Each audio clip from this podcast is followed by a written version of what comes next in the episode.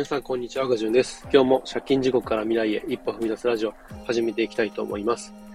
えーと、昨晩はですね、結構、とあることを、え、作業をしておりまして、かなり遅くなって、えー、しまいました。で、結果ですね、今日起きるのが、がっつり寝坊してしまって、で、まあ、なんとかね、今仕事をしている状況なんですけれど、えーと、何やっていたかというとですね、えー、AI アートを使って、えーっとね、えー、自分がこう作りたい絵をやっていたんですけど、なかなかね、えー、納得のいくものができなくて、えー、昨日一日時間をかけてやっていたんですけど、おっとそれがね、うまくいかなくて、で、まあ仕方がなくというかなんというか、ある意味こう妥協という形になってしまうんですけれど、まあまあまあ、あなんだろう、自分のやりたかったうちのね、えイラストの、まあ、第二希望というか、あこれができれば作りたいけど、もしダメだったら、まあ、こっちを作ろうみたいなのがあったんで、ちょっとそっちでね、えー、できる限りの、こう、まあ、今、自分にできるね、えー、AI のこうイラストの生成ですね、いろいろ手法があるんですけど、とりあえずできる手法をね、ひたすらこう片っ端から試していって、えー、なんとかね、えー、昨日寝る前に投稿できました。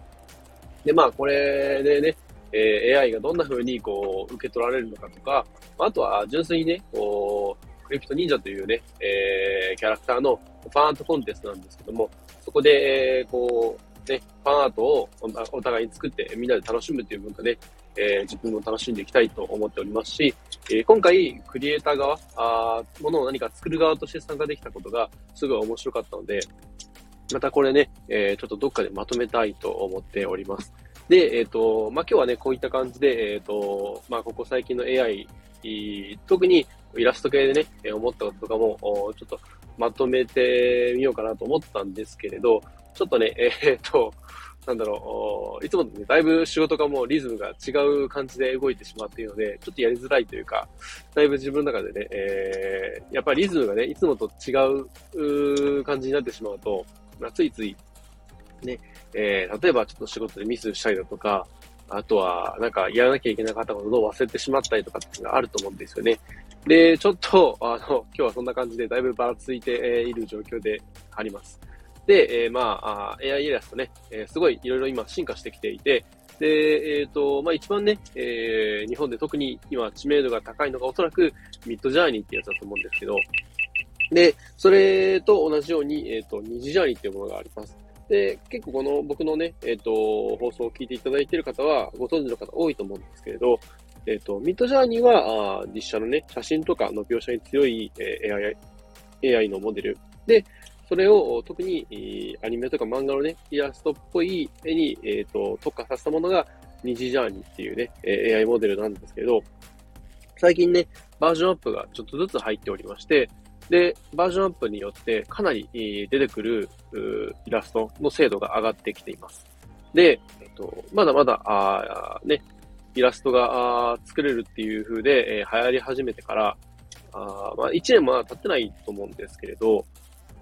でも、本当に AI の進化のスピードが、こう、凄まじくてですね、えー、僕自身も触りながらいつもね、えー、やばいなっていう感覚をね、えー、味わっています。で、本当にそのミッドジャーニー、二次ジャーニーに関してはですね、今まですごい難しい呪文と呼ばれるね、えー、こうキーワードというか言葉を入力していって、えー、それに応じて AI がね、えー、それに近いものを作ってくれるっていうものなんですけれど、まあ、これがね、えー、今回、すごい簡単な内容というか、あ比較的短い呪文でも、結構精度の高いもの、綺麗なイラストを作ってくれるようになりました。今までだと、複雑なあ呪文、キーワードとかを組み合わせていったりだとか、結構回数重ねて試行錯誤しないとなかなかね、結構、なんだろうな、イラストレーターさんが描いたのと、よくわかんないぐらい近い、似ているっていうようなイラストってできなかったんですけど、それがすごい簡単にできるようになってきました。で、こうなってくるとどうなるかっていうと、きっと、なんだろうな、個性を出しづらくなっていくと思うんですね。今までは、ある程度、練りに練った呪文でなければ、それなりの絵っていうのはできませんでした。でも、今、それが、その一つの壁が壊れようとしているというか、そんな感じがしていて、で、こうなってくると、今度、ね、AI の本当の価値ってどこにあるんだろうっていうことで、えー、確かに AI を使えばすごいスピードでかなりの精度の高いコンテンツをね、作り出すことができるっていうのは、まあ、えっ、ー、と、結構、まあ、明らかに言ってきているんですけど、今度じゃあそれで個性を出すにはどうしたらいいかってなった時に、やっぱりそこにプラスで、えー、人の手が加えられることが必要なのかなと思います。やっぱり今は AI がスピードがすごい勢いでね、えー、出てきていて、進化してきていて、で、そこで、え、ー、と、AI によってね、えー、人のこう、働くものっていうか、こう仕事がね、奪われるなんていう話もありますけれど、ただ、こう、ただ奪われるっていうわけではなくて、まだまだね、AI だけではできないことたくさんあります。で、えー、その中で、えー、うまくやっていくには、まあ、やっぱ AI をね、えー、触ってみて、で、えー、こううまく利用して、自分のこう仕事とかやりたいことにうまく活用して組み込んでいくっていうことが、やっぱ大事だし、そこをね、えー、早い段階で、えー、まあ、こう、なんだろうな、ある程度、こういう風だとうまくいくな、みたいな、あやり方が分かった人が、今後ね、えー、すごいスピードで伸びていくんじゃないかなと思っております。で、これに関しては特にあの、音楽系の AI モデルですね、えー、曲を作る AI とかってあるんですけど、それもまあ似たような感じで、